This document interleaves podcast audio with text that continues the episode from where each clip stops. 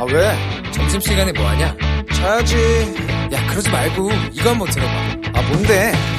지금 당장 라디오를 켜봐 나른한 오후 깨울 시사 토크쇼 모두가 즐길 수 있고 함께하는 시간 유쾌하고도 신나는 시사 토크쇼 오태훈의 시사본부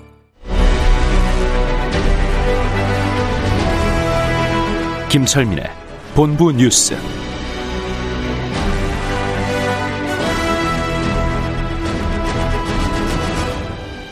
KBS 제1라디오 오태훈의 시사본부 2부 시작합니다. 이 시각 중요한 뉴스들 분석해 드립니다. 본부 뉴스. 뉴스 핵심을 짚어주는 KBS 보도본부의 아이언민, 김철민 해설위원과 함께합니다. 어서 오십시오. 네, 안녕하세요. 김철민입니다. 이 미국 대선 개표를 며칠째 하는 겁니까? 지금 오늘? 사흘째입니다. 아. 사흘째인데 거의 이제 막바지에 다 다다랐고요. 예, 이제 미국 50개 주 가운데 44개 주는 개표 다 끝났고 예. 지금 6개 주만 남아 있는데 그 여섯 개가 접전인 거 아니에요? 근데 6개 주 가운데에서도 이제 애리조나하고 알래스카 두 군데는 이미 바이든 후보가 사실상 승리를 굳어졌습니다. 알래스카는 트럼프 아닌가요? 아, 아니 아닙니다. 다 굳어졌습니다. 아, 그래서 그래요? 예. 그래서 어 지금 4개 주만 남아 있는데 예, 예. 아, 지금 네 개 주가 어디냐면 펜실베니아, 조지아, 음. 노스캐롤라이나, 네바다 이렇게 네 군데가 남아 있거든요. 네네. 근데 지금 그 선거인단이 538명인데 음. 270명 과반수를 얻으면 승리가 되는데 예, 예.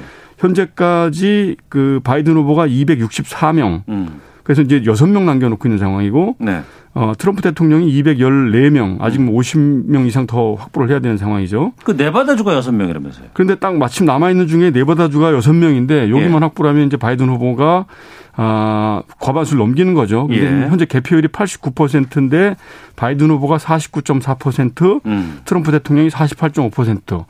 0.9%포인트 차로 바이든 후보가 이제 우위를 유지하고 있고 예. 격차가 점점 벌어지고 있는 상황이라서 예. 여기만 확정이 되면 이제 바이든 후보의 승리가 확실시 되는 상황이고 음. 네.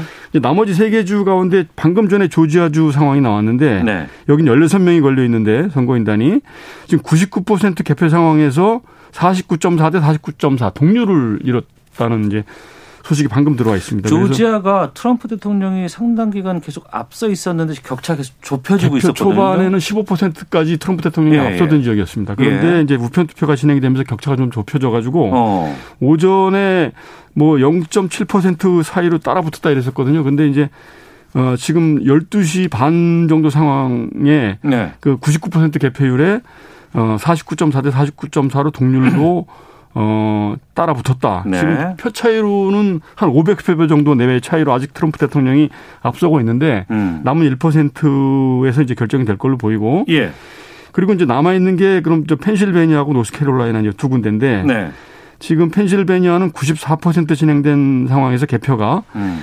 어, 트럼프 대통령이 49.7, 바이든 후보 49. 그래서 네. 0.7% 포인트 차인데 여기도 계속 줄어들고 있는 상황이고 격차가 음. 노스캐롤라이나도 역시 비슷한 상황입니다. 이제 개표율 95%에서 트럼프 대통령 50%, 바이든 후보 48.6 이런 상황인데 여기도 좁- 좁혀지고 있는 상황이고 네.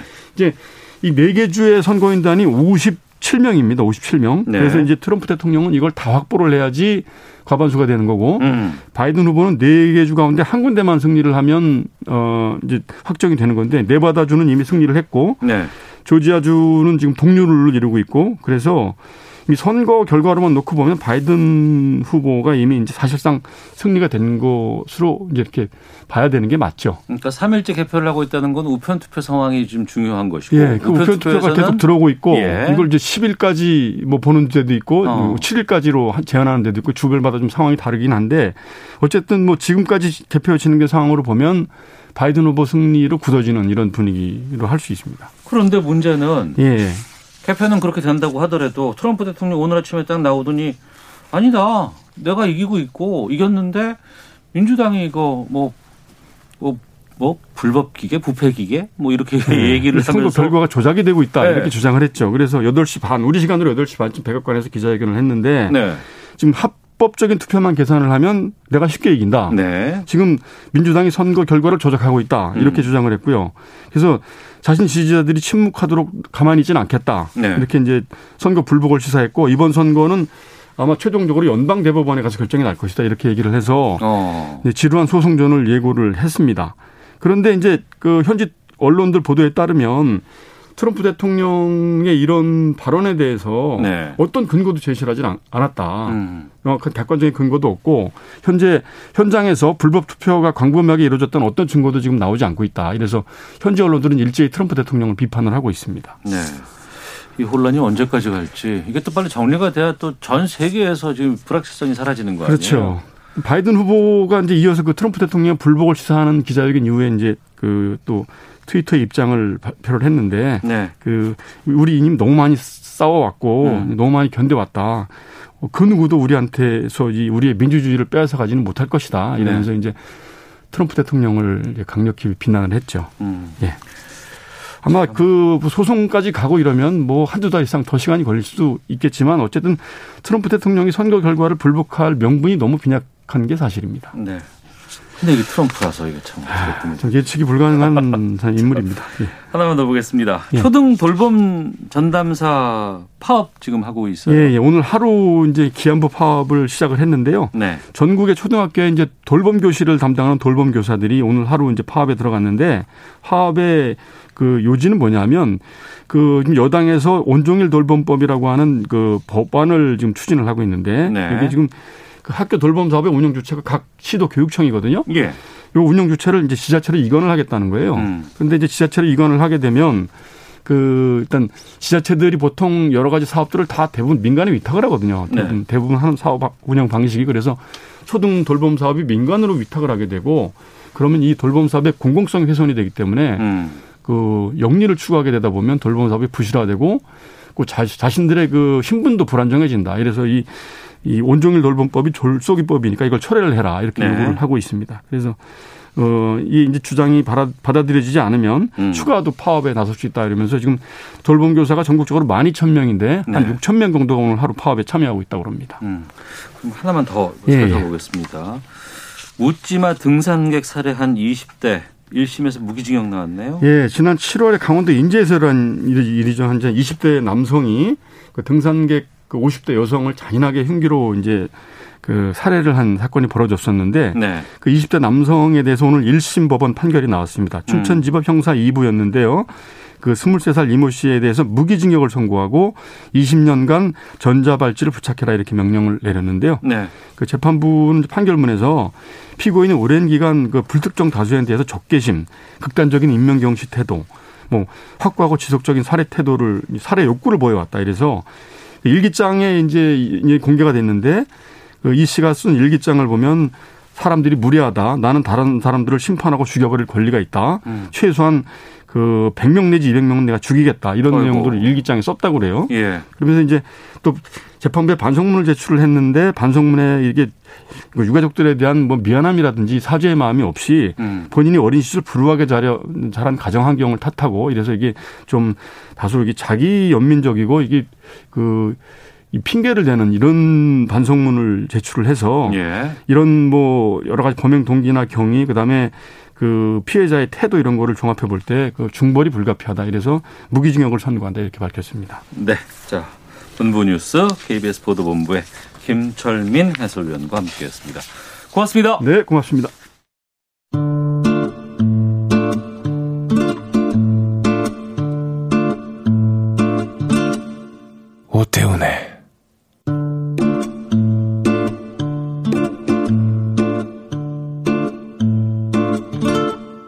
시사본부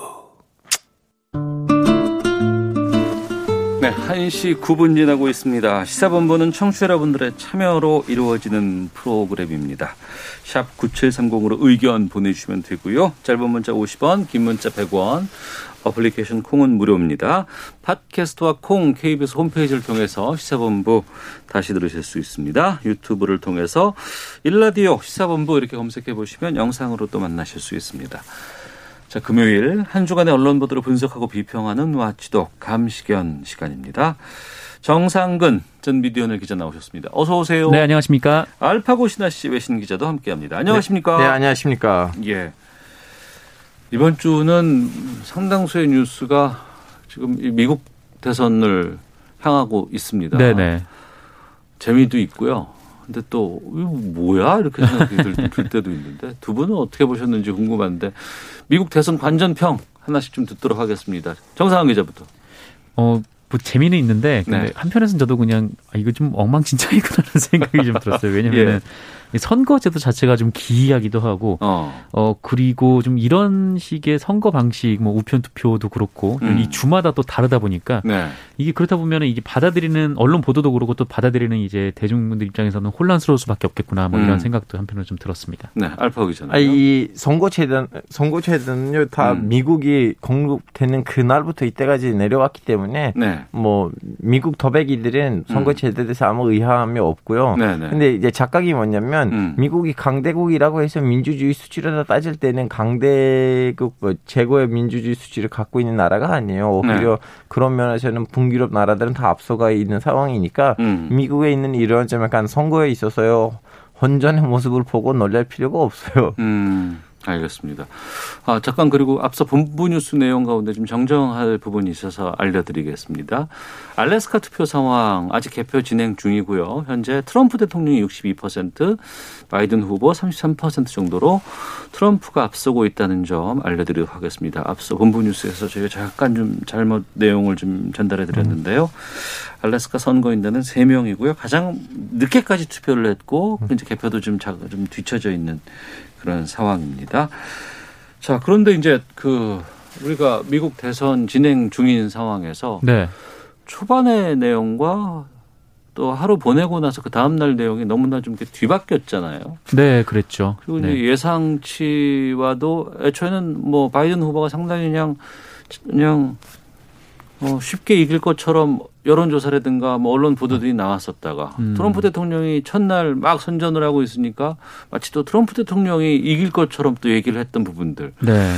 좀 잘못된 정보 같은 것들 아니면 확실하지 않는 정보들이 좀 많이 좀 퍼졌다라는 생각이 좀 들기도 하거든요. 어떻게 보십니까? 음, 네, 그렇죠. 뭐 아무래도 뭐 미국 대선이 우리나라 분들도 굉장히 좀 많이 관심을 갖다 보니까 언론에서 정말 수많은 보도가 나왔는데 네. 어, 이게 또 경쟁적으로 또 보도를 하다 보니까 좀 뭐랄까 좀 너무 좀 빨리 기사를 쓰려고 했던 것 같고 음. 또 그러다 보니까 또 너무 쉽게 이 상황을 판단하려고 했던 것 같다라는 네. 생각이 좀 듭니다. 아까 좀 말씀하셨듯이 이 트럼프 대통령이 개표 초반에 이 주로 이제 뭐 좀 투표인 그 선거 유권자들 수가 좀 적은 곳에서부터 개표가 좀 이루어지다 보니까 네. 이 트럼프 대통령이 쭉 앞서 나가는 좀 그런 상황이 좀 있었는데 음. 네, 여기서 이제 트럼프 대통령이 뭐 승기를 잡았다느니 네. 뭐그 미국의 언론들의 예상이 다 깨졌다느니 뭐 이런 이 보도들이 좀 많이 나왔어요. 근데 음. 이게 말씀하신 대로 결국 하루도 안 간 측면이 좀 있었고 네. 또좀 그렇습니다. 그래서 음. 네.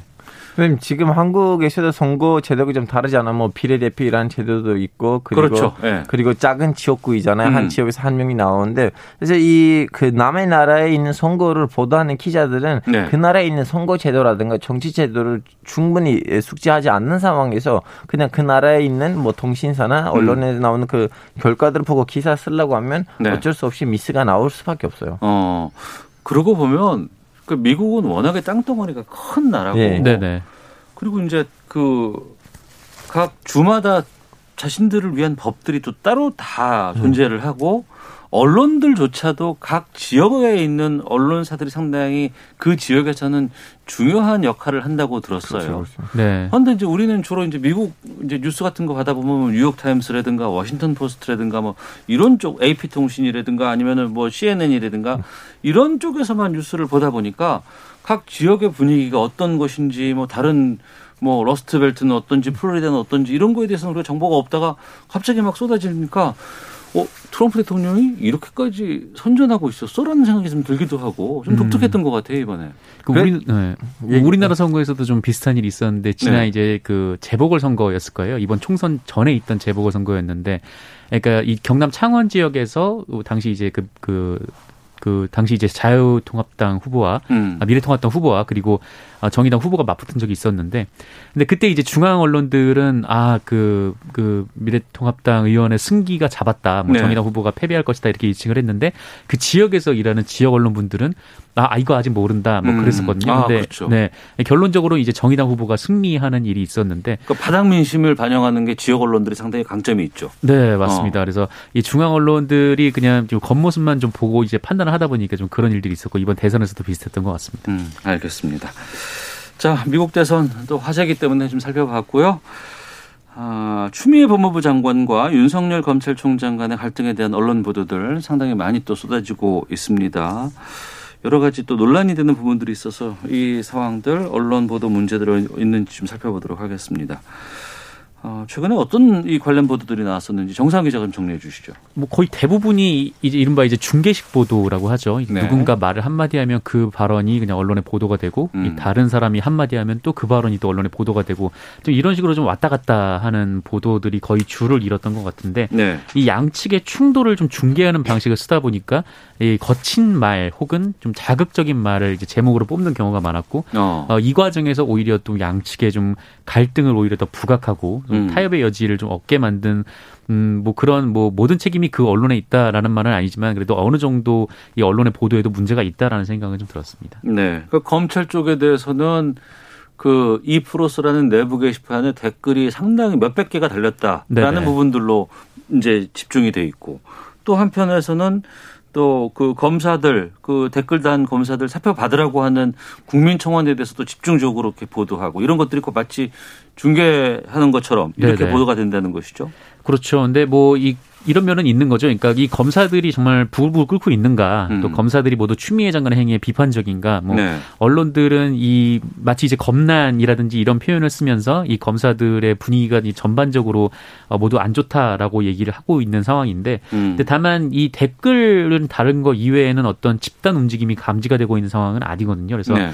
음, 이것이 이제 뭐 집단 사표 제출 같은 이른바 검난으로 설명할 수 있는가 좀 이런 부분에 대해서 좀 의아함이 있고 이 국민청원 같은 경우에도 어떤 건건에 대해서 뭐 어떤 부분은 좀 이른바 좀 어떠한 정치적 의견을 가진 분들이 많이 청원에 동참하는 경우가 있고 네. 또 다른 쪽의 의견을 가지신 분들이 또 청원에 많이 동참하는 그렇죠. 경우가 예, 있어요. 상반된 청원이 동시에 올라가는 부분도 꽤 있죠. 네네. 네. 그래서 뭐 그 숫자들이 뭐 경쟁적으로 이제 막 많이 올라가고 막 100만 건이 넘어가기도 하는데 음. 어, 이렇게 뭐 청원 하나하나에 물론 이제 뭐 굉장히 중요한 청원들도 있겠지만 이렇게 뭐 대립적인 구도를 부각하는 것에 의미를 둘 필요가 있겠는가라는 생각도 한편으로는 듭니다. 중계식 보도 어떻게 생각하세요? 알파고 저는, 기자님. 저도 사실은 솔직히 말하자면 진짜 대놓고 얘기하자면 한 나라에서 네. 이제 법무부 장관하고 검찰총장 사이에는 문제가 있고 그 문제가 이렇게 언론에 너무나 심하게 드러나는 건 일단 바람직하지 않은 상황인데 이제 여기서 언론이 음. 네. 이 바람직하지 않은 상황을 바람직한 상황으로 진화시킬 수 있게끔 보도를 해줘야 되는데 언론의 역할이 거기에 찍힐 수 있죠. 맞습니다. 예, 있는데 근데 오히려 지금 이 그림으로 보면 어. 이제 동네에 있는 말이 많은 아저씨 아줌마 같은 역할을 하고 있으니까 예, 언론이 예. 어. 예, 너무나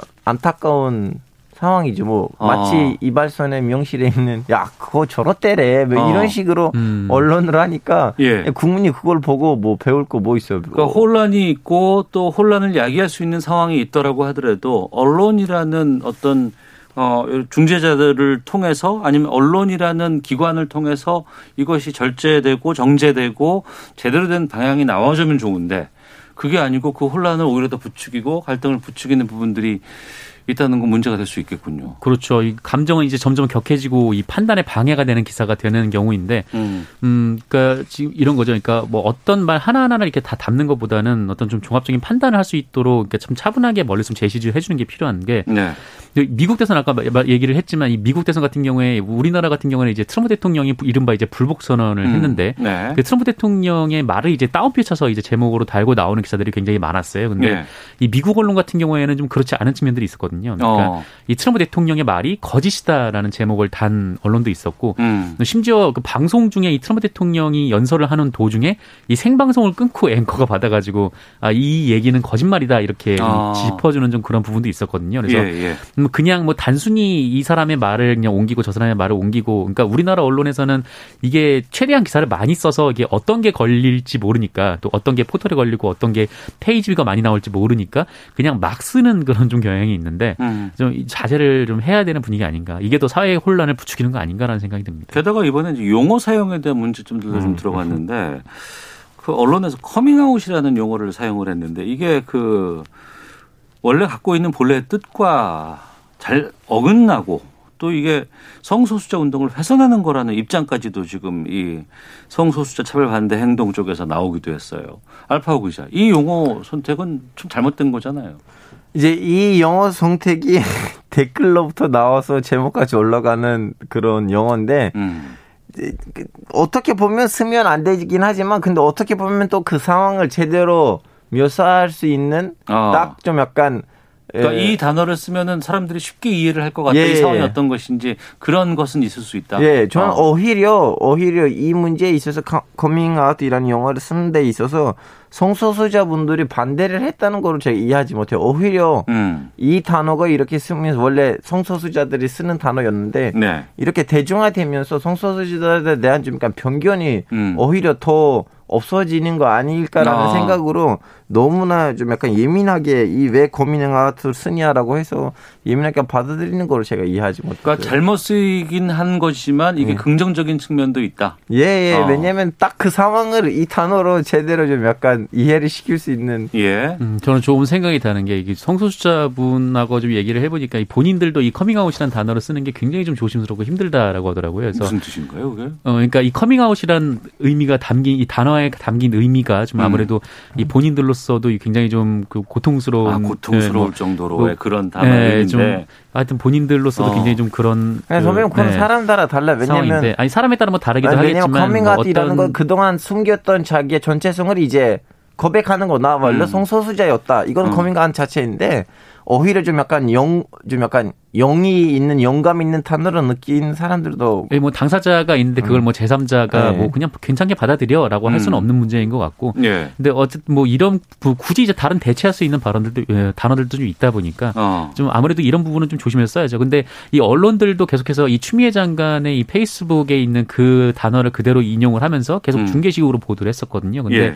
이 성소수자 무지개 행동에서 그 뭐 반대 성명을 내니까 또 음. 그것도 그냥 그대로 또 중계를 하는 좀 그런 모습도 있긴 했었습니다. 아, 그게 참 걱정이네요. 중계식 보도 이거 참 지양하고 그 이면에 어떤 드러나 있는 내용들 아니면은 좀 잘못된 것을 바로잡는 언론의 역할이 돼야 되는데 그보다는 더욱더 갈등을 좀 부추기는 부분들이 일부 언론에서 지금 존재하고 있습니다.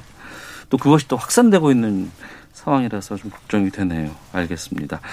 자, 한 주간의 미디어 비평 와치도 다음 주제 살펴보도록 하겠습니다. 저희가 지난번에 이제 어떤 결과가 나올지에 대해서 이제 두 분과 말씀을 좀 나눴습니다. 네네. 자본금 불법 충당 논란에 휩싸인 종합 편성 채널 MBN에 대해서 방송통신위원회가 6개월 영업정지 행정처분을 내렸습니다. 먼저 왜 이렇게 6개월 영업정지 행정처분이 나왔는지 어떤 일들이 있었는지부터 좀 정상훈 기자가 설명을 해주세요. 네, 그 2011년에 이제 종편 승인 과정이 있었는데 이때 종편을 그 승인을 그 방송사들이 해주겠다라고 하면서 이 종편이라는 게 이제 뉴스도 다루고 이제 드라마도 다루고 예능도 할 수 있는 뭐 그런 종합적인 네, 네. 마치 지상파와 같은 이제 음. 채널인 건데 이걸 하면서 이 뉴스 같은 경우에는 특히 좀 굉장히 좀 공정성과 좀 엄정한 중립이 좀 요구가 되기 때문에 네. 어그 회사에서 그러니까 그 신문사에서 모든 돈을 내는 게 아니라 이런저런 그 다른 투자자들을 끌어들여서 이 자본금을 어느 정도 모아와라 이거를 음. 이제 조건으로 걸었단 말이죠. 네. 어, 그래서 언론들이 이제 뭐 각자 이제 종편 투자처를 이제 마련하느냐고 굉장히 좀 고생을 했었는데, 어, 그런데 MBN 같은 경우에는 그 자사에서 그 은행에 돈을 빌려서 이 돈을 임원들한테 나눠주고 음. 임원들이 마치 투자자인 것처럼 그 투자를 하라라고 했던 것이죠. 그래서 이 회사 내부적으로 보면은 이것은 배임행위이고 네. 어, 관련해서 법적인 이제 그 처벌도 받았고요. 어, 회사 밖에서 그러니까 방통 입장에서 보면은 MBN이 이제 이른바 사기를 친 거죠. 네, 뭐 그런 상황입니다. 승인 당시부터 사기를 친 내용이다. 네네. 어. 그러니까 처음부터 그 일종의 이제 그 범죄 행위의 결과물이 돼버린 거죠. 음. MBN이. 그런데 이제 방통위가 심의 끝에 6개월 영업정지 처분 내렸습니다. 네. 이건 어떻게 보세요, 두 분께서는? 저는 진짜 신기한 건 뭐냐면 이제 형이 그 선배님이 이제 설명하셨잖아요. 그렇게 보면 어떻게 보면 이 자체가 잘못 끼운 첫 단추로부터 시작하는 흐름인데. 시작부터 단추를 잘못 꼈는데. 예. 그러면 6개월이라는 그 영업 중지의 처벌을 주면서 어. 방통위가 뭘 추구하는지 제가 이해하지 못하고 6개월 안에 가서 새로운 투자자를 찾으라고 한 건지 어. 어, 뭐, 뭔지 모르겠어요. 그럼 6개월 이후에는 이 임원 구도가 제대로 이제 그대로 있으면 이제 문제가 없어질 건지. 그러니까 뭐 원조례라고 한번 뭐 하겠지만 잘못된 것들이 6개월 지나고 나면 저- 영업 정지 후에는 다 상쇄가 되는 것인지. 예. 어. 거기에 대해서 좀 약간 설명이 있었으면 좋지 않을까. 저는 지금 이해하지 못해서 이, 이런 그림에. 그러니까 방통위가 이 처분을 내렸을 때 이제 MBN에 요구한 것은 이 경영 쇄신안을 마련해라라는 것이었죠. 그래서 네. 뭐 MBN이 뭐 지금 이런 좀 문제를 일으켰으니까 뭐 음.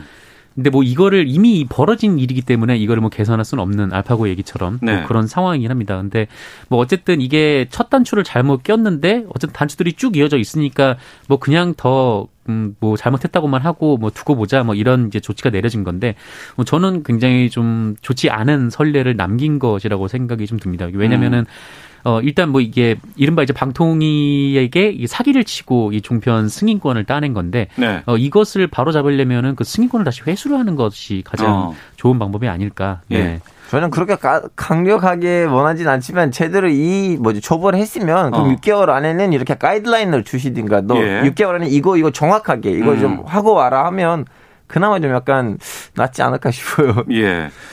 그러니까 지금 보니까 당장 영업 정지는 아니고 6개월의 유예 기간을 줬어요. 네네. 그리고 나서 6개 그 6개월 뒤에 6개월 동안 이제 영업 정지를 한 건데 근데 이 MBN에서 직원을 새로 뽑겠다는 뭐 기사를 냈어요? 네, 직원 새로 뽑겠다라고도 했고요. 이게 MBN의 보도국장은 그 6개월 뒤에라도 방송이 정지되는 일은 없을 것이다라는 얘기를 했습니다. 음. 무슨 그러니까- 말이에요, 그거는?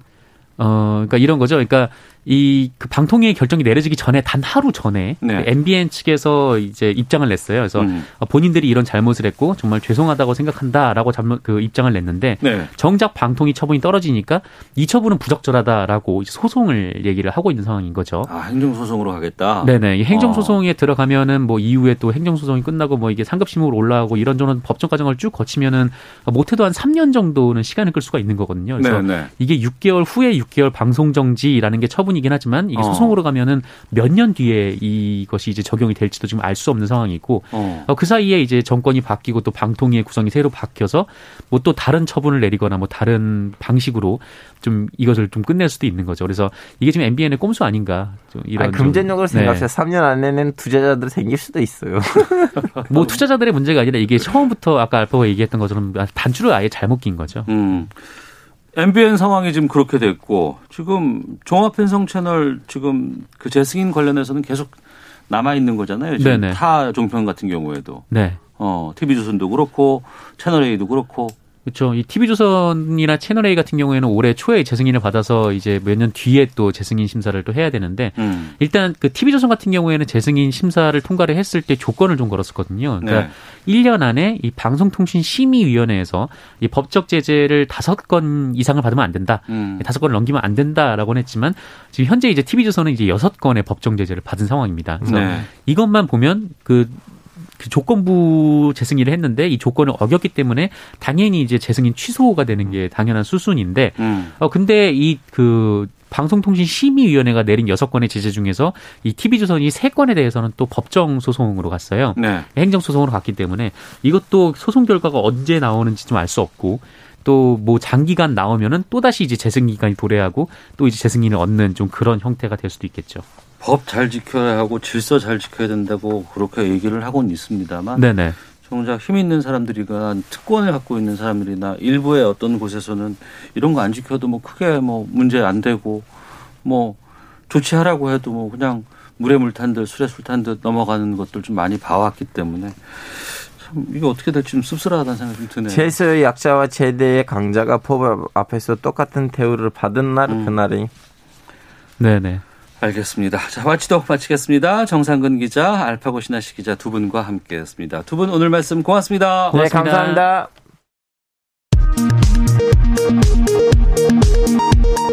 헤드라인 뉴스입니다. 문재인 대통령은 평화는 여전히 한국의 오랜 수건이라며 한국은 한반도에서 전쟁을 완전히 끝내고 비핵화와 항구적 평화를 이루기 위한 노력을 결코 멈추지 않을 것이라고 밝혔습니다. 사회적 거리두기 단계가 개편됨에 따라 내일부터 유흥주점과 150제곱미터 이상의 식당과 카페 등 중점 관리 시설 구종은 전자출입명부 사용이 의무화됩니다. 미국의 조 바이든 민주당 대선 후보가 그 누구도 우리에게서 우리의 민주주의를 빼앗지 못할 것이라며 트럼프 대통령의 선거 조작설에 반박했습니다. 더불어민주당 이낙연 대표가 월성 1호기 원전과 관련해 검찰이 산업자원부와 한수원 등에 대해 압수수색을 벌인 것을 두고 정치 수사이자 검찰권 남용이라고 강하게 비판했습니다. 지금까지 헤드라인 뉴스 정원나였습니다. 이어서 기상청의 강혜종 씨 연결합니다. 네, 먼저 미세먼지 정보입니다. 오늘 서울, 경기, 중서부 지역과 또 중남, 대구는 오후에 일시적인 나쁨 단계를 보이겠습니다. 그 밖의 지방 대기의 질은 양호하겠는데요. 내일부터 대기의 질이 또다시 나빠지겠습니다. 어제 오후부터 황사가 발원했는데 내일 오전에 백령도를 시작으로 북서 기류를 타고 유입되면서 중부지방을 중심으로 농도 높아지고요. 모레는 전국적으로 대기 상태가 악화될 전망입니다. 오늘 전국적으로 흐린 가운데 또 오후부터 내일 오전 사이에 서울과 경기를 비롯한 중서부 지방으로 비가 조금 내리겠고요. 제주와 남해안은 오늘 오후 일시적으로 역시 5mm 미만의 비가 뿌려지겠습니다. 내일은 흐린 뒤에 낮부터 맑아지겠습니다. 오늘 아침 기온 평년보다 높게 출발했고 내일은 아침 기온이 더 오르겠습니다. 내일 서울 13도 등 전국적으로 8도에서 14도의 아침 기온을 보이겠고요. 낮 기온은 서울 17도 등 16에서 22 22도 분포로 남부지방은 20도를 넘는 곳도 꽤 있겠습니다. 내일 낮까지는 이렇게 예년 기온을 크게 웃돌겠는데요. 내일 비가 그친 뒤 밤부터는 추워지겠습니다. 바람도 강하게 불고 모레 아침 기온은 내일보다 5도에서 10도 가량 낮아지겠습니다. 서울의 아침 기온이 6도에 머물 걸로 보이니까 건강 관리에 유의하셔야겠습니다. 영동 지역은 오늘 오후부터 모레까지 바람이 강하게 부는데요. 현재 건조도가 상당히 심한 곳입니다. 화재 예방에 신경 쓰셔야겠습니다. 지금 서울의 기온은 14도입니다. 지금까지 날씨였고요. 다음은 이 시각 교통 상황 알아보겠습니다. KBS 교통정보센터의 공인혜 씨입니다. 네, 이 시각 교통정보입니다. 일교차가 큰 요즘 같은 날씨에는 온도에 민감한 타이어와 엔진 오일 한 번씩 점검하셔야겠습니다. 먼저 사고 소식인데요. 중부 내륙고속도로 양평 쪽 추점터널 부근 1차로에서 발생한 사고 때문에 뒤로 2km 장현터널을 나오면서부터 쭉 차들이 움직이지 못하고 있고요. 경부고속도로 부산 쪽 남사 부근 2차로에는 고장난 승용차가 서 있습니다. 처리 여파 뒤로 2km 구간에서 봤습니다. 이전으론 수도권 상습 정체 구간인 한남에서 서초, 신갈 분기점에서 수원 쪽으로 속도 떨어지고요. 더 내려가 경주 부근 2, 3차로를 차단하고선 차선 도색 작업하고 있습니다. 뒤쪽으로 정체입니다. 반대 서울 쪽으로도 옥천 4터널에서 3터널 사이 1차로의 작업 여파 2km 구간에서 봤고요.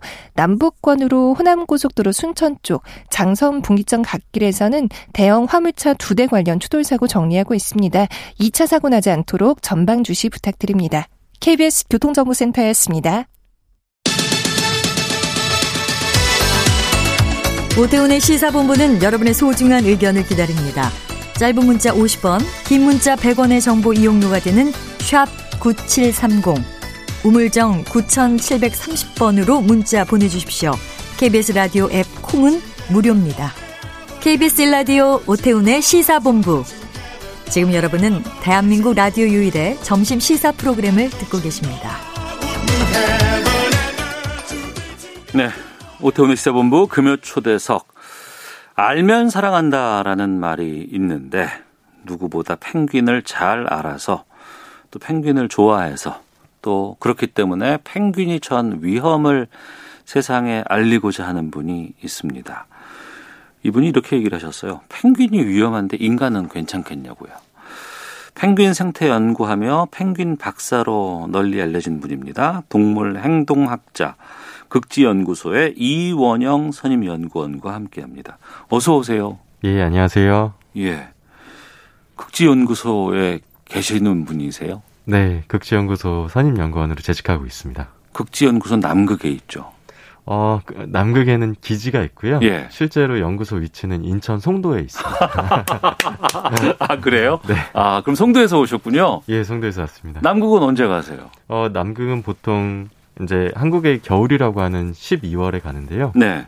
아마 올해는 어떻게 될지 좀 아직 모르겠네요. 무슨 뜻인가요? 어, 이제 코로나 19의 영향으로 예. 이제 남극으로 가는 이제 비행기 길이 많이 막혀 있거든요. 어. 그래서 조금 어렵지 않을까 우려하고 있습니다. 코로나 19 때문에 남극도 못 가시는 상황이 올 수도 있겠군요. 그러면. 예.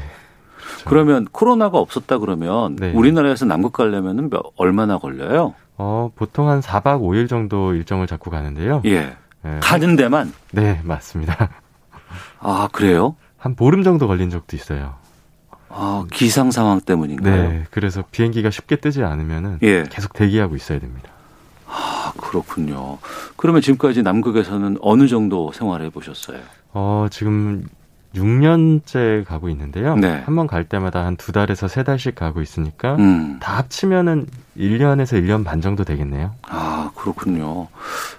펭귄을 그렇게 좋아하셨다고 들었어요. 네, 맞습니다.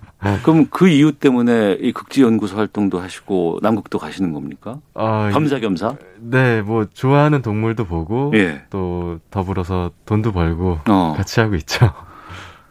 펭귄은 좀 제대로 알지 못하는 새라는 것 정도는 네. 알고 있고요. 예. 뽀로로가 펭귄이죠. 예, 뽀로로도 펭귄이고 펭수도 펭귄이고. 펭수도 펭귄. 네, 맞습니다. 그러니까 왠지 좀 펭귄 그러면 친근하고 뒤뚱뒤뚱대고 실수 잘 하- 많이 하는 것 같고 네. 또 인간하고도 비슷한 구석도 많이 있다고 들었습니다. 네, 실제로 인간처럼 두 발로 걸어 다닌다 그래서 어. 어, 이 펭귄을 인조라고 부르기도 한다고 하더라고요. 사람 새. 네. 예, 예. 그래서 근데 또 사실 제가 직접 펭귄을 가서 보니까 음. 어, 펭귄들도 사는 게 만만치 않은 것 같아요. 아, 힘들어요, 걔들도? 네. 어쩌다 추운 곳에 자리를 잡아가지고 예. 네, 진짜 걸어 다니다가 뒤뚱하다가 넘어지기도 하고 어. 그러면 어디 긁혀서 피도 흘리고 예. 또 새끼들을 키워야 되니까 어. 멀리 나가서 먹이를 잔뜩 구해오고 계속해서 바쁘게 움직이고 예. 좀 굉장히 피곤해 보였습니다. 근데 펭귄을 왜 그렇게 좋아하셨어요? 어, 처음부터 이렇게까지 좋아했던 건 아닌데요. 네. 어, 펭귄을 연구하다 보니까 음. 어, 더 좋아지더라고요. 네. 어, 보통 사람들이 펭귄 귀엽다 귀엽다 생각하시는데 직접 보면은 훨씬 더 귀엽습니다. 훨씬 귀여워요? 네. 어, 그래요? 네. 어떤 면이요? 어, 일단 어, 걸어 다니는 모습도 그렇고요. 네. 또 그 특히 갓 태어난 새끼 펭귄을 보면은 음. 솜털로 보송보송 덮여 있거든요. 그 약간 새 같더라고요. 막 태어난 새. 네. 네. 근데 펭귄도 새니까 어. 그렇긴 아. 한데. 사람, 예, 예, 예. 근데 정말 병아리 같은 어. 그런 모습. 너무 그 따뜻한 감촉이 아직도 기억에 남습니다. 예. 그리고 가장, 대- 그러니까 전 세계에서 가장 추운 남극에 사는 새잖아요. 펭귄이. 그렇죠. 근데 추위를 탄다고요? 어, 그 녀석들도 추울 거예요, 분명히. 음. 근데 추위를 버티는 방법을 네. 나름 개발해서 좀 보호를 하고 있는 거죠. 어떻게 버틴답니까? 어, 일단 두꺼운 지방층으로 온몸을 무장하고요. 네. 그리고 또 우리가 좀 귀엽다고 생각하는 이유가 사실 굉장히 동글동글하게 생겨서 그렇거든요. 어. 근데 동글동글하게 생기면 음, 바깥 공기층과 맞닿는 표면적이 줄어들기 때문에 예. 좀 열 손실을 막을 수가 있는 거죠. 그러니까, 어, 길쭉길쭉한 게 아니고, 예, 동글동글. 동글동글하고, 뭐, 다리도 짧고, 예. 근데 사실 다리가 짧은 게 아니라 다리를 안쪽에 숨기고 있습니다. 아, 원래 롱다리인데, 예. 두꺼운 코트를 막 입고 있으니까. 예, 길이를 측정해 보면 예. 전체 몸 길이의 절반 정도가 다리예요. 아, 그렇게 다리가 길어요? 펭귄이? 그래서 가끔 다이빙 할 때 보면은 예. 다리를 쭉 펴고 있는데 어. 어, 마치 사람처럼 한 이렇게 다리가 길쭉한 게 가끔 드러나기도 합니다. 예. 7922님께서 지난해부터 펭수 보는 재미로 살고 있는데 펭귄 박사님이 나오셨네요. 재미있게 듣고 있습니다 라고 또 보내주셨는데 특별히 그냥 귀엽다고 하는 것으로 연구 대상을 펭귄을 삼은 건 아닌 것 같기도 하고. 아, 예, 그렇죠. 어, 단순히 저도 뭐 어떤 귀여움의 대상으로서 대하진 않고요. 예. 펭귄은 어, 주- 되게 중요한 연구 종이거든요. 음. 특히나 남극에서 그 남극의 생태계의 변화를 알려주는 하나의 지표종이에요. 네. 그 남극 생태계에서 봤을 때는 상위 포식자거든요.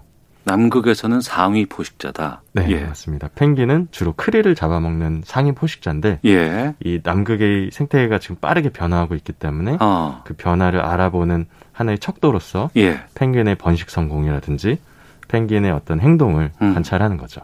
그러면 남극에서는 펭귄을 잡아먹는 동물이 없어요? 어, 그 잡아먹는 녀석들도 가끔 있는데요. 예. 도둑갈매기랑 그 표범 물범이라고 어. 천적들이 조금 있긴 합니다. 예. 근데 그게 많지는 않은 것이고. 네. 근데 왜 펭귄은 남극에만 삽니까? 어, 사실 따지고 보면은 남극이 아니라 적도 부근에도 살고 있는데요. 거기 더운 데잖아요, 적도는. 네. 네. 갈라파고스에 가면 갈라파고스 펭귄이라고 네. 그 따뜻한 곳에서만 사는 펭귄도 있습니다. 그래요. 아프리카에도 살고 있어요. 아프리카에도 펭귄이 있어요? 남아프리카 공화국에 가시면 네. 케이프타운에 어. 케이프 펭귄 예. 혹은 아프리카 펭귄이라고 불리는 녀석들도 살고 있습니다. 어. 그 그렇다고 한다 그러면 어 우리가 뭐 마다가스카르라든가 네. 뭐 갈라파고스 말씀하신 것처럼 이런 곳에 독특한 위치에 그 종 하다 뭐 호주도 마찬가지고요. 네, 그렇죠. 그런 동물들은 생태학적 가치가 상당히 높다는 얘기를 들었거든요. 펭귄도 어. 그렇겠네요, 그러면. 아니요, 굉장히 중요한 생태학적인 위치가 있는데요. 네. 한 6천만 년 전부터 음. 그 뉴질랜드에서 어, 살았던 그 조상종이 네. 남반구 전역에 잘 갈라졌어요. 어. 그래서 곳곳에 그 뜨- 환경적인 특성에 맞춰서 지금 잘 적응해온 동물이거든요. 예, 예. 그래서 지금 굉장히 좀 중요한 생태학적인 위치를 차지하고 있습니다. 어. 그럼 우리가 흔히 알고 있는 뭐 애니메이션이라든가 이런 네. 뭐 펭수라든가 이런 걸로 알고 있는 펭귄의 이미지와 네. 펭귄 박사님이 연구하면서 봤던 펭귄의 이미지와 다른 것들이 있다 그러면 어떤 게 있는지 좀 소개해 좀 해주세요. 음, 아까 말씀드렸던 것처럼 얘네들이 좀 무시무시한 남극 생태계의 상위 포식자이기 때문에 네. 하루에도 크릴이나 물고기를 수백 마리씩 잡아먹어요. 많이 먹어요? 엄청 먹습니다. 어. 3km 정도 나가는 펭귄 성체가 예. 한번 바다에 나갔다 돌아오면 음. 한 5kg나 6kg가 돼서 돌아와요. 아, 그래요? 몸무게가 거의 두 배 육박할 정도로 먹어요? 어. 배가 불룩해서 돌아오죠. 예. 그건 남자 여자 상관없이. 네, 똑같습니다. 근데 펭귄도 이제 서열 같은 것들도 있고 무리 짓는다는 얘기를 들었어요. 아, 예, 무리를 짓긴 하는데요. 네. 그 안에서 자기들끼리의 어떤 위계 질서 같은 건 없는 것 같아요. 아, 그래요? 대신에 음, 누가 먼저 가느냐, 음. 혹은 누가 뒤따라가느냐는 또 중요한 문제이기도 합니다. 먼저 가느냐. 예. 그 first penguin이라는 용어 있잖아요. 네, 맞습니다. 가장 먼저 물에 뛰어드는 펭귄. 네, 그러니까 다들 먼저 어 제가 누군가가 먼저 시도를 해야지 따라간다는 그 느낌. 그 first penguin이 그런 용어 뜻인가요? 네. 그 보통 경영학에서는 네. first penguin이 굉장히 용감하고 음. 리스크를 짊어지면서도 뭔가를 만들어 나가는 도전적인 이미지가 강한데요. 네. 어, 실제로 생태학적으로 봤을 때 first penguin은 좀 재수 없게 등 떠밀리네. 그런 성격이 강합니다. 어 누가 날 뒤에서 밀었, 밀었어 이거예요? 아무도 먼저 떠나고 싶어 하지 않거든요. 어. 가장 위험을 겪을 확률이 높아지기 때문에. 네. 펭귄 직접 만나서 뭐 연구하다가 위험한 일도 많이 있으셨다면서요? 아, 네, 뭐 직접적으로 펭귄한테 이렇게 맞기도 하고요. 때려요, 걔들이? 어, 굉장히 세게 때립니다. 아, 근데 어쩌다가 그냥 살짝 스친 것도 아니고 네, 힘을 가해서 때려요? 그렇죠. 왜냐면 제가 주로 하는 일이 예. 펭귄을 포획해서 음. 펭귄의 몸에다가 네. 어떤 장치를 부착하고 음. 뭐 그런 일들인데 네. 아무래도 그 딱 자기가 번식을 하고 있는 음. 새끼를 키우고 있는 기간에 누가 와서 자기를 건드리니까 네. 굉장히 싫은가 봐요. 어. 그리고 특히나 그네들은 사람을 한 번도 겪어보지 않았던 녀석들이기 때문에 그건 무슨 뜻인가요? 어, 남극에 사람이 이렇게 들어가서 예. 활동을 하게 된 건 불과 한 200년 정도밖에 되지 않거든요. 아, 예, 예. 6천만 년 전에도 펭귄이 있었다고 말씀하셨으니까. 그러니까 펭귄은 굳이 사람을 뭐 굳이 뭐 알아볼 필요도 없고 무섭, 무섭다고 도망가거나 이것도 그쵸. 없어요? 자기가 이길 수 있다고 생각하는 것 같아요. 어. 그래서 저를 때리고 예. 또 공격하기도 하고 그랬습니다. 아프겠네요. 그럼. 아, 예. 아- 아파서 정말 가끔씩은 눈물이 핑 돌 때도 있는데요. 어. 근데 뭐 제가 맞을 짓을 해서 맞는 거니까 네. 괜찮습니다. 아, 그러시군요. 0323님, 어이구, 반갑습니다. 도서관에서 연구원님이 쓰신 책, 물속을 나는 새라는 책 본 적이 있습니다. 김영란님 목소리 너무 좋으세요. 아유, 들려주시는 감사합니다. 펭귄 이야기 재미있습니다. 남들이 하기 힘든 일 하시니 멋집니다. 7584님 펭귄의 먹이가 크릴인데 요즘 영양 보조제로 크릴 오일이 유행인데 이거 막을 방법이 없나요? 크릴은 펭귄과 고래에게 양보하면 좋겠습니다라고 의견 주셨거든요. 네. 여기에 대해서 답 주시면 좋을 것 같습니다. 어, 저도 그분의 의견에 전적으로 동감하고요. 네. 뭐 제가 크릴 오일을 막을 순 없겠지만 음. 크릴 오일이 아직까지 의학적으로 네. 그렇게까지 도움이 된다는 연구 결과는 없거든요. 음. 그리고 크릴은 아까 얘기하신 것처럼 펭귄이나 고래한테 충분히 양보를 해도 인간은 그 외에 먹을 게 많기 때문에 네. 좀 배려를 해주셨으면 좋겠습니다. 어, 연구하시는 분들께는 좀 불편한 얘기일 수도 있습니다만 네. 어, 혹자들은 그런 얘기를 합니다. 지구를 살리는 가장 좋은 일은 인간이 없어지는 것이다. 아, 그렇죠. 근데 이제 인간으로서 나름대로 자연을 보호하고 노력하고 있는 분들이 많이 계시잖아요. 네. 근데 앞서서 뭐 이제 GPS를 단다거나 칩을 펭귄 몸속에서 달고 연구하고 우린 보호하겠다고 하지만 정작 우리가 흑지연구소가 네. 남극에다가 기지도 세우고 네. 이런 것들은 또 자연을 방해하는 일 같기도 하고 고민도 많으실 것 같습니다. 네, 앞서서 얘기하신 그런 지적들에 저도 많이 예, 좀 느끼는 점이 있는데요. 예. 그 인간이 가지 않으면 가장 좋겠죠. 음. 하지만 인간이 가지 않으면 실제로 남극의 생태계를 알 수가 없으니까 네. 보호를 하려면 어쨌든 저희도 어느 정도 지식이 있어야 되거든요. 아, 거기 뭐 있는지도 모르고 어떤 상황인지도 모르고 놔두면 되는 게 아니군요. 그러니까. 그렇죠. 어. 알아야지 예. 우리가 사랑할 수 있고 어. 더 보호할 수 있기 때문에 예. 그 방법을 찾으러 가고 있습니다. 그러면 펭귄의 삶이 인간 때문에 많이 좀 이렇게 어, 위협받거나 훼손되거나 지금 그런 상황 정도인가요? 네, 뭐 저 같은 연구원들이 가서 물론 괴롭히는 것도 좀 있겠지만 예. 그거는 아주 미미하다고 생각하고요. 음. 실제로 그 온난화 가스라고 하죠. 네네. 온난화로 인해 지금 지구가 따뜻해지고 있, 있는 그 영향이 가장 큰 것 같습니다. 남극에서 그 지구 온난화 영향을 좀 느껴 보셨어요? 예, 갈 때마다 눈으로 직접 보고 있어요. 그러니까 아, 1년마다 가면 1년마다 남극이 바뀌고 있어요? 네, 바뀐 게 예. 정말 눈에 띌 정도로 확연하게 차이가 납니다. 확연하다는 게 구체적으로 어. 어. 떤 느낌인가요? 세종과학기지 바로 옆에 마리안 소만이라고 하는 지역이 있는데요. 예. 거기 빙하가 이렇게 덮여 있는 지역인데 예. 그 빙하가 덮여 있는 곳이 1년에 약 한 30m 정도의 속도로 뒤로 후퇴하고 있거든요. 30m면은 눈으로 확 볼 수 있는 정도잖아요. 그렇죠. 1년에 30m니까 예. 뭐 그리고 세종과학 기지가 지어진 지 이제 한 30년 정도가 지났는데 예. 그 사이에 1,500m가 뒤로 물러났거든요. 일, 그 1.5km 아니에요? 네, 맞습니다. 그 정도로 빨라요? 예, 지도를 새로 그려야 돼요. 매번. 네. 맞- 아. 그 정말 심각하죠. 그러면 진짜 뭐 빙하가 없어지거나 네. 남극도 제대로의 남극의 기후가 아닐 때가 올 수도 있다는 게 머지 않았을 것 같은데요. 예, 제가 지난 2020년 1월 달에도 음. 세종과학 기지에 있었는데요. 네. 그때 제가 기지에서 밖으로 나올 때 음. 기온이 영상 10도. 남극이. 네. 그리고 2월 달에는 예. 그 아르헨티나 기지가 영상 20도까지 오른 기록이 있어요. 아, 그래요? 역대 최 최고 기록이었습니다. 전 세계에서 남극이 제일 춥다고 알고 있고 네. 뭐 북극이나 이런 데뭐 동토의 땅 이렇게 얘기하기도 하고 그렇죠. 그러니까 계속 영하권으로 알았는데 영상 10도 이렇게도 나오는군요. 네. 그래서 막 반팔에 반바지 입고 다니시는 분들도 있었고요. 어. 정말 좀 저희 연구원들끼리도 굉장히 우려가 많았어요. 네. 정말 심각하구나. 593 하나님, 지금 나오시는 펭귄 전문가분 성함 궁금합니다. 말씀을 정말 잘하시네요.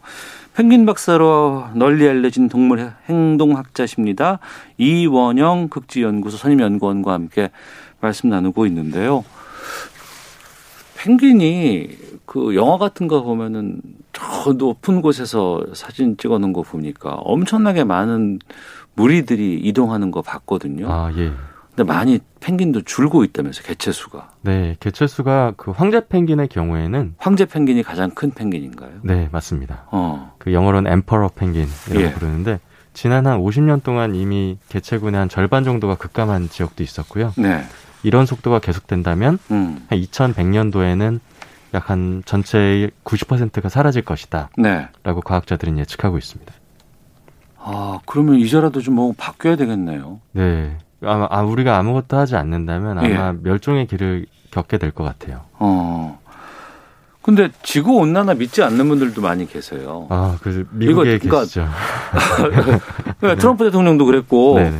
그러니까 이제 기후가 추울 때도 있고 더울 때도 있고 막 이렇게 하는 거지 항상 따뜻하진 않을 거다라는 얘기 있는데 여기에 네. 대해서 좀 답을 주세요. 어, 과학자들 사이에서는 더 이상 논쟁의 거리는 아닌데요. 네, 이게 기후가 예전부터 변동을 하고 있는 건 사실입니다. 네, 그 이게 추울 때도 있고 겨울, 더울 때도 있고 음. 변동을 하는데 지금 일어나고 있는 온난화는 분명히 인간이 만들어낸 온난화 가스에 의해서 어, 벌어지고 있는 일이라고 사람들은 얘기하고 있고요. 네, 그, 그 온도 상승폭이 너무 빨라서 음, 지난 그 산업혁명 이후로 벌써 1도 정도가 상승했거든요. 네, 그래서 이거는 더 이상 우리가 변동의 수준에서 얘기할 수 있는 게 아니다라는 아 게 과학자들이 공통된 의견입니다. 그러면 우리가 뭐 해야 됩니까?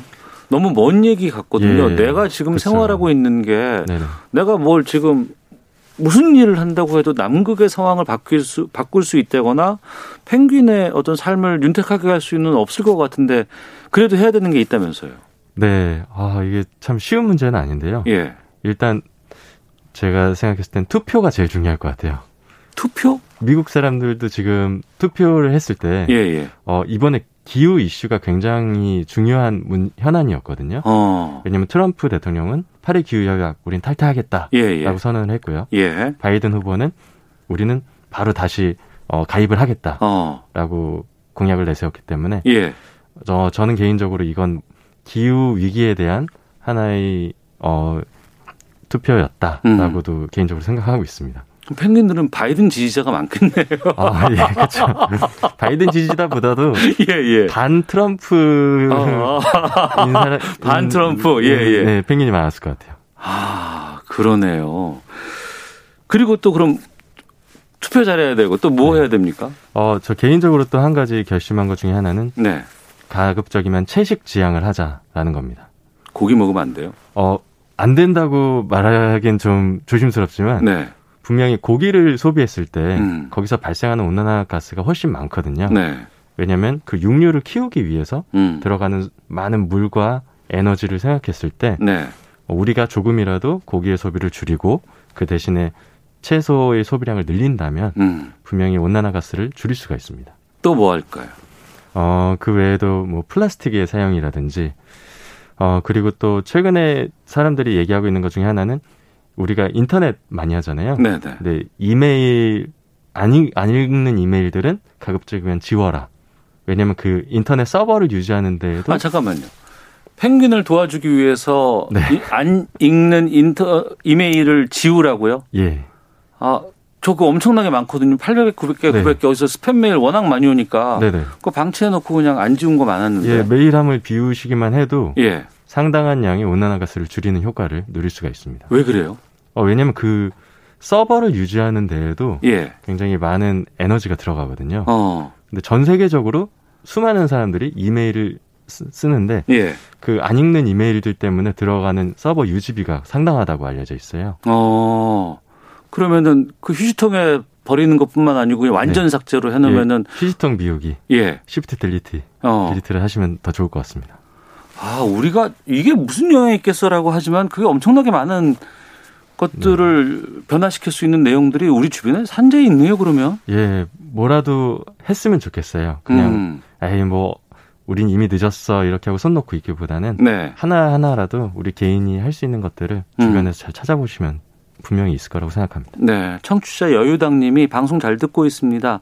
다리 짧은 친구에게 펭귄 다리라고 놀린 적이 있는데 그게 아니었네요. 8517님, 지난번에 다큐 인사이드를 보니까 펭귄들의 모성애, 부성애가 대단하던데요 라고 말씀해 주셨거든요. 정말 그렇습니까? 네, 특히나 황제 펭귄의 부성에는 잘 알려져 있는데요. 네. 이 황제 펭귄은 알을 낳으면 음. 그 수컷이 발등에다 올려놓고 약 한 60일 정도를 품어요. 아무것도 아. 먹지 않습니다. 암컷이 품는 게 아니고 수컷이 예, 알을 품고 있는 건 100% 수컷이에요. 그래요. 네. 어. 그리고 암컷은 바다로 떠납니다. 먹이를 찾으러. 아, 아, 먹이 주려고? 네.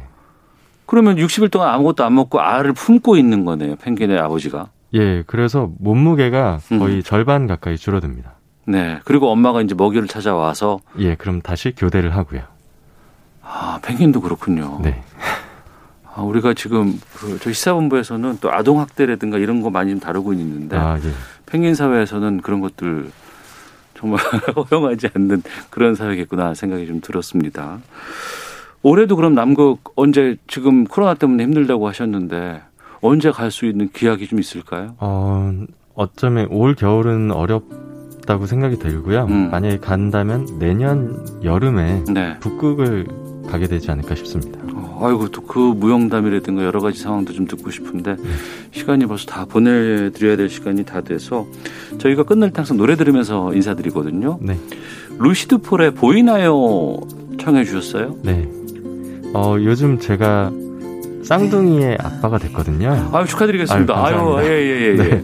어. 펭귄도 보통 두 마리의 새끼를 키우는데 저도 뭐 비슷하게 두 명이 아빠가 돼가지고 예. 어, 저녁마다 아이들 목욕을 시키는데 음. 목욕 시킬 때 항상 틀어놓는 노래예요. 아 그렇군요.